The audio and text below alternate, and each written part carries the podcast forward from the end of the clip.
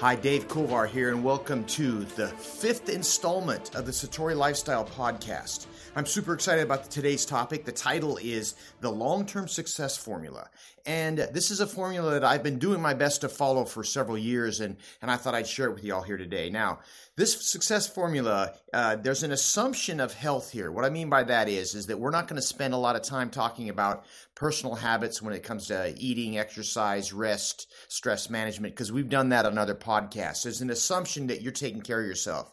You're putting yourself uh, you first and making sure that you are at your very best to make everything else happen. So that's kind of a starting point. So with that said, we're going to get started. Now, there's actually seven steps to this formula, and each one uh, is important and builds upon the last. So let's begin.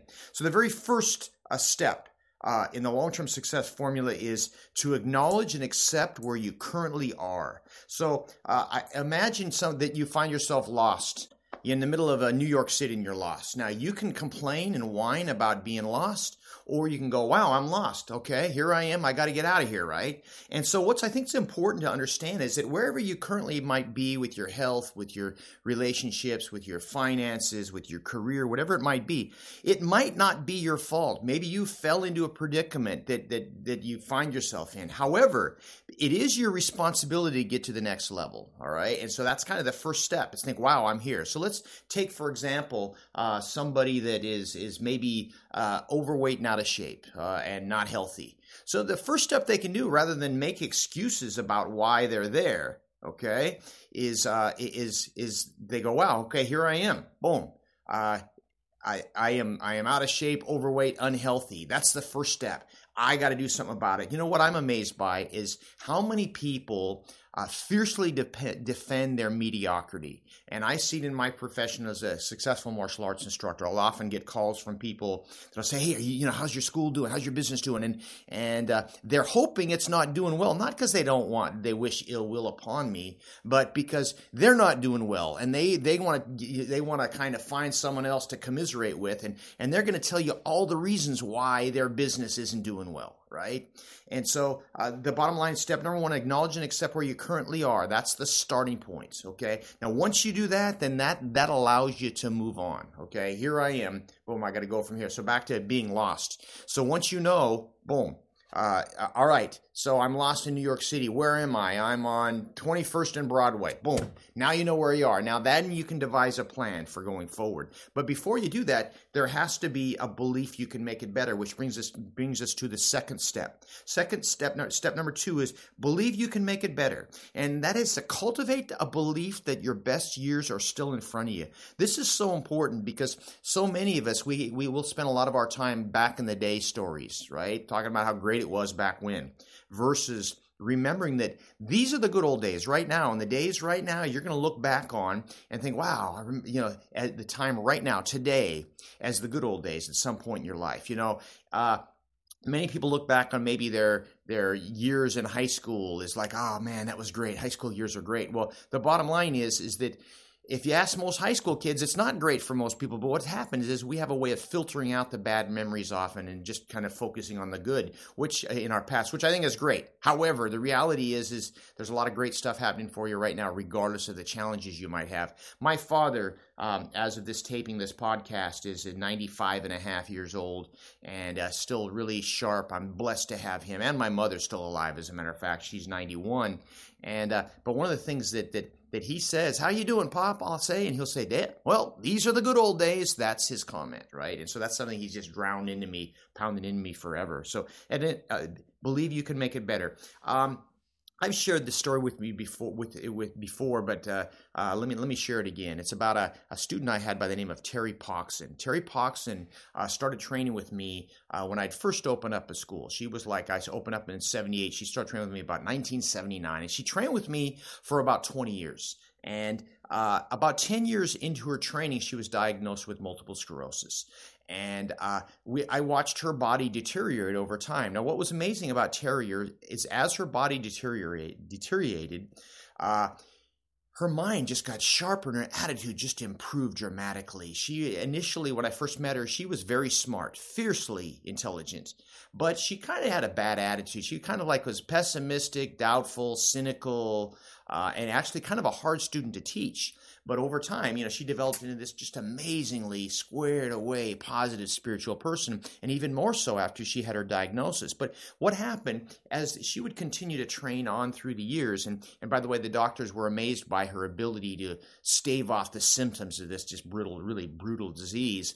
And uh, she would train really hard. And I remember one particular class in the morning group after class, she she was sitting after class and she pushed herself really hard, and she was uh, kind of hunched over, kind of almost having like a mild seizure. Right, her body was kind of spasming a little bit. Uh, and man, I just felt so bad. I went over to uh, Terry and I said, Terry, is there anything you can do to make it better? And I'll never forget what she said. She said, I know, I know I can make it better because I, I can make it worse. Now think about that. You know, how often people think that they're hopeless, there's no hope for anything. Well, here, let's say you're, you know, there's no way my business can improve or my health can improve. Here's the question.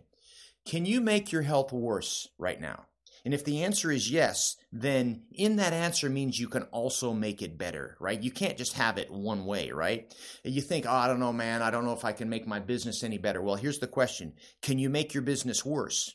And if the answer is yes, then there, then the answer is you can also make it better. So a super important thing for, for us to be aware of. Step two is to acknowledge. Uh, it, step number one, of course, is acknowledge and accept where you currently are. And step number two is to believe that you can make it better. Now, the third vision, the third step in this process is to create a vision and visit it often. It's so important to kind of have instilled in your mind where it is that you want to go, right? Uh, and so often people, man, they spend more time, you know, kind of planning their vacation than they do their life. They're not quite sure where they want to go, right? And so, so important for you to like, let's just say if it's if it's a, if your goal is better health, to have a real clear uh, picture of where you want to go. This would be a lot of people would call this goal setting, which is super important, right? You know, so this example, if you want to be in a particular uh, you know, look, have a particular look, can you find a, a picture? By the way, this is very cliche. You, most of you guys have heard this before, but one thing about things that are cliche, it means you ought to pay attention because usually that means there's something to it. But let's say you want to you want to look a certain way. Can you get a picture? Take a picture of someone out of a magazine that looks how you realistically aggressively, realistically could look. Post it somewhere where we see it every day, right? Uh, to help you kind of get that vision there. So what's amazing about this, and then and then you can't just do it one time. You got to visit on a regular basis. Part of the process that we do with our students when we set their goal, we help them to uh, set the goal to become a black belt. When someone first starts training with us, right, the first thing we want them to do is just get in the habit of coming to class and develop a love for martial arts. And once they've been there a few months, then we try to say, all right, if you want to do this, if you're if you're enjoying this, we strongly encourage you to set that goal to become a black belt because if you don't set the goal, if you just keep coming to class, chances are something will stop you in your tracks. However If you set that goal, in other words, another way of saying creating a creative vision, right? Then you're way more likely to get there. But that's not enough. You can't. Just, so we don't just have our students set the goal to become a black belt and then forget about it. Once they've set that goal, we're we're reviewing that. We're talking about that on a regular basis and reprogramming that because you know what stuff can slow you down. Life can get in your way and kind of throw you off your course. And if you forget your vision, if you forget where you're going, it's real easy to get sidetracked. Okay. So I, I got a couple samples from my life, and chances are you have some in your life. But but uh, I, I, had a point where um, I had, I had on a kind of a spur of the moment, I'd, I'd, sold my martial arts school. This would have been in the early 80s. I'd been in business for about four years.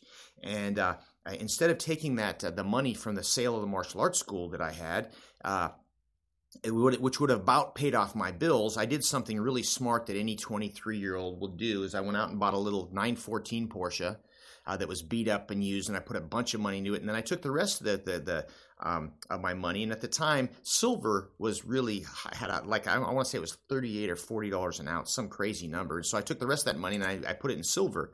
Now, well, the bottom fell out of the silver market, and the car broke down, and all of a sudden I found myself without my school and all the debt from my school still, but none of the money to pay for it. And and I had several years where man, it was it was really rough going. Now I was still teaching at that particular school. I was still teaching out of my garage, and I was still teaching out of a health club. So I was still teaching five to six days a week, right? However, I I I, I once I, I, really wanted to get back into business. So two things happen here. So first and foremost uh, uh, is that I wrote down a really clear vision of what I wanted my school when I reopened to look like.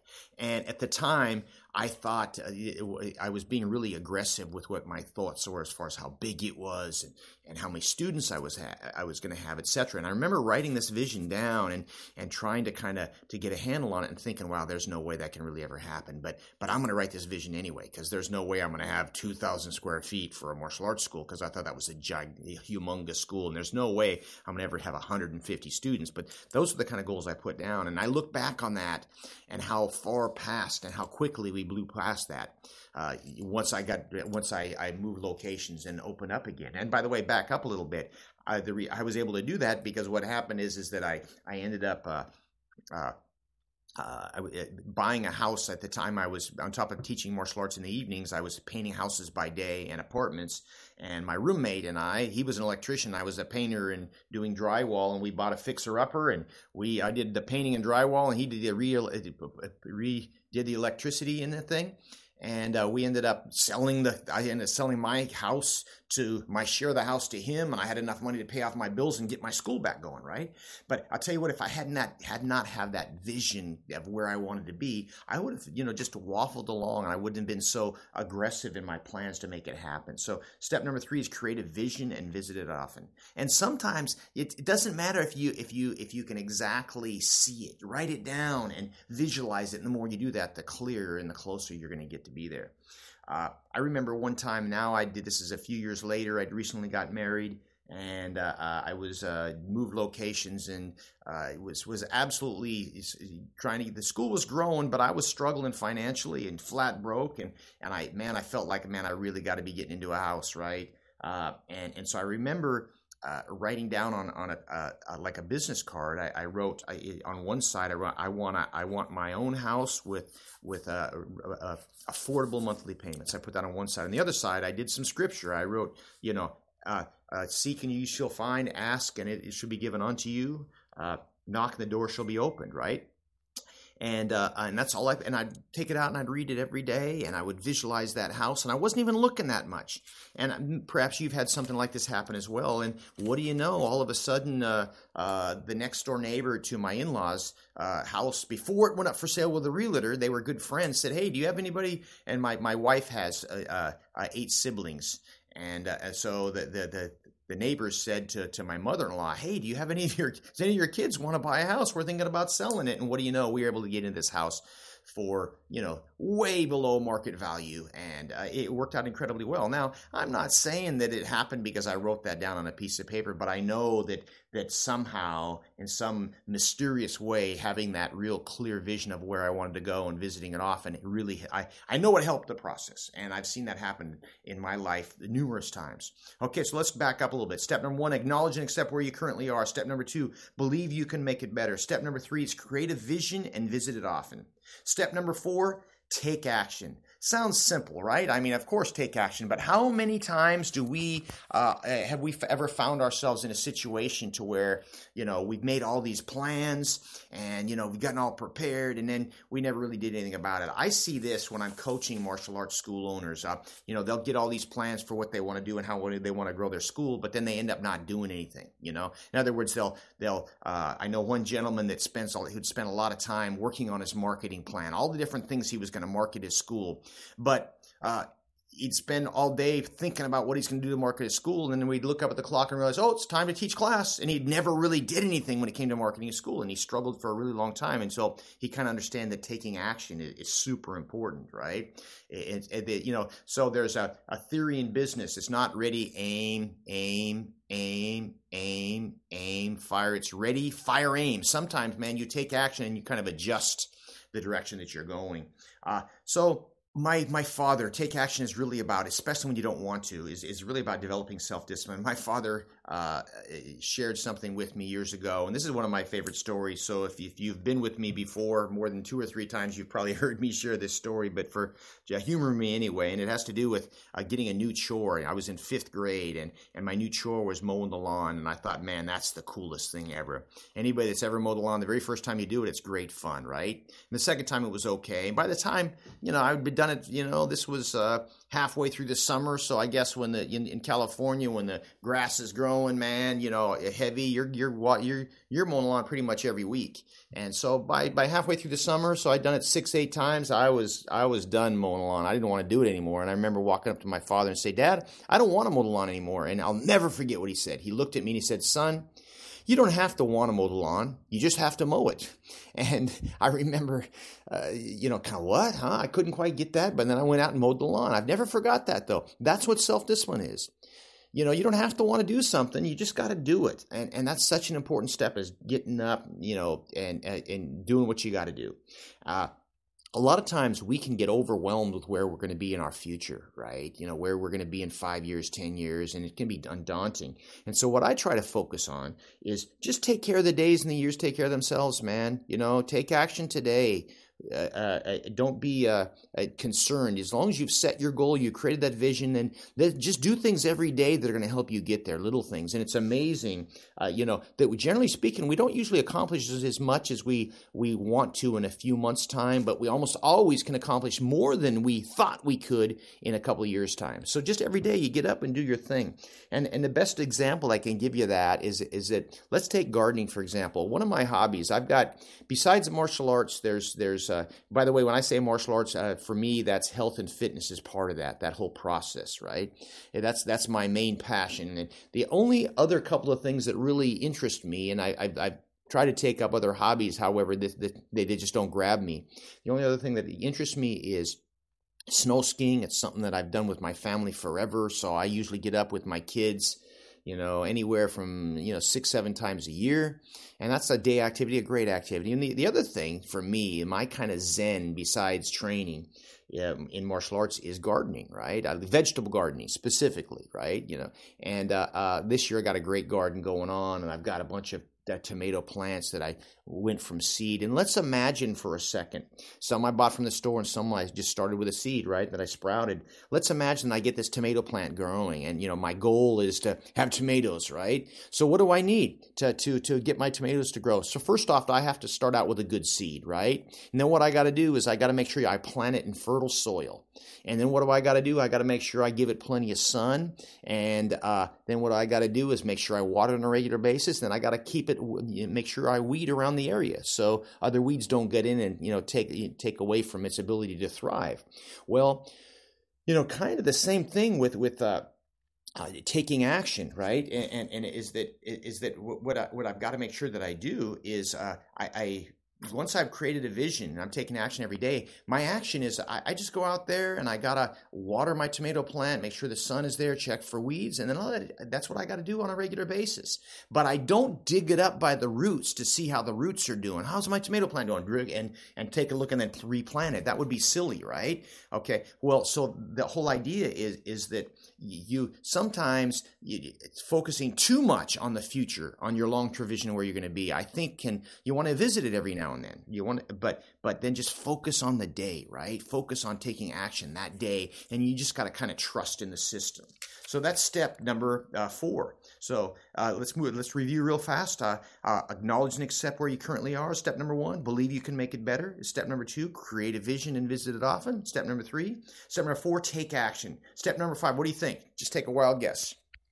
All right. Well, whatever it is, it's it's get up when you're knocked down. Okay. And what do I mean by that? Uh, well, the bottom line is it's real easy to talk tough about taking action. And but here's the deal: when you actually do, let's just say you're going to start a business and you've got this plan and you've and you're you're step through, you're taking action and you're you're looking for locations to put in your your business. Well, guess what's going to happen? Rarely do you does the first landlord you approach uh, say, sure, let me, I'll sell, I'll rent you that building, and for that amount, sure, no problem. Boom. It usually doesn't happen that way. Usually, stuff will stop you in your tracks, right? Inevitably, uh, you're there's failure is going to happen, and it's going to happen on a regular basis. You show show me a successful person, and I'll show you someone who's failed plenty right but here's the key what we've got to know is that is that we get knocked down we get back up there's a great quote most of you guys have probably heard to fall seven times rise eight life starts from here and what that means is our ability to get up after we've been knocked down, after we've been sidetracked, is the key. And to make a baseball analogy, you know, in baseball, you get three strikes and you're out. Well, in life, you have an unlimited amount of strikes, right? Yeah, you can keep swinging. You know, they keep swinging, keep swinging until you're successful. So one of the things in martial arts uh, is is board breaking, brick breaking, ice breaking is is the whole concept of of of, of breaking. And by the way, a lot of people uh, will make fun of board breaking or brick breaking. A lot of people live for it. I know for me, I think it's a it's a really amazing process that really helps you understand the value of commitments uh, efforts, focus, concentration, and also the ability to, to keep trying or to get up when, when you fall. For an example, if if uh, I've broken uh, you know wood you know hundreds of times right? But what's interesting about it is that every time i break a piece of wood uh, let's say i'm going to break a board i'm going to break three one inch pine boards put together with a step up side kick it's not a crazy hard thing but it's one you have to really put your spirit into right? So those boards don't know that i've broken boards before. They're not going to they're not going to be easy on me because i've done this before right? And so i've got to give them 100% commitment that's the only way i can do it right uh, but here's the deal: not they they don't always break the first time. As a matter of fact, I always find it uh, amazing when when uh, if I'm teaching board breaking, I've got a group of 15 people. If the first person breaks a board on their first attempt, how many people are able to follow the break on their first attempt? But the first person doesn't, how that puts doubt in everybody's mind and how many other people have a hard time. But what happens is First off, assuming the goal is realistic. So, like for, once again for board breaking, if I try to have, get somebody to break a, a, a you know a five eighths inch piece of plywood, guess what's going to happen?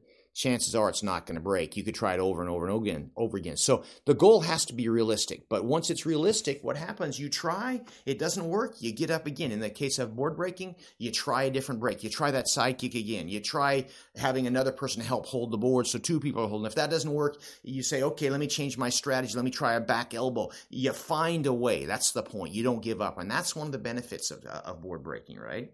It, it, there's, there's, it, it's like a, you, you, you, if you, as long as you're willing to find a way and you commit to it, you'll find a way. So that's step number five is to get up when knocked down, right?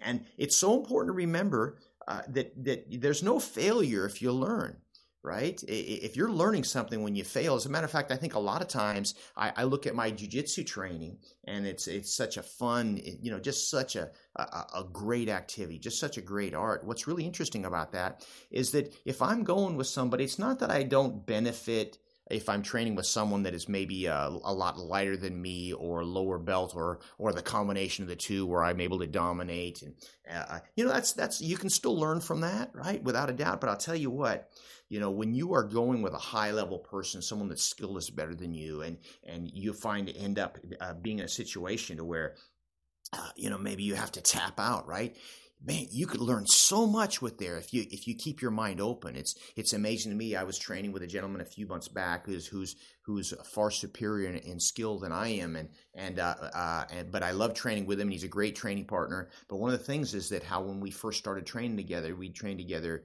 Uh, I don't know 12 15 times and and how very easily uh, that he could he had this his incredible triangle that he could get from anywhere on me. Triangles like a, a choke that you do uh, where you have a head and arm trapped between your legs basically for you non-grapplers and it's it's incredibly powerful choke and once someone locks a triangle on you, it's really hard to get out. And how he could get me from any position with this. But what happened is, is that, okay, I tapped a lot. Over time, I began to identify his setups for the triangle. So my defense got better, right? And so what happened was, is because I was paying attention, I learned. And now uh, other people that I've trained with, uh, that, that I'm not as threatened by their triangle because I understand the setup because I was paying attention. Now, I don't always pay attention, but this particular um, case I did. So get up when knocked down. And by the way, if things were easy, everybody'd be doing them. You know, it's what's so important is that we kind of, we kind of a lot of times, uh, uh, uh, many people are feel entitled in certain uh, in certain circumstances, and they feel like life should be easy. Well, heck, guess what? It's not going to be easy. Uh, things are going to be challenging, but when you're willing to accept that and you're willing to get up if you get knocked down, great stuff will happen. Okay, let's move on. Let's let's review again. Acknowledge and accept what you currently are. Uh, step number one. Step number two, believe that you can make it better. Step number three, create a vision and visit it often. Step number four, take action.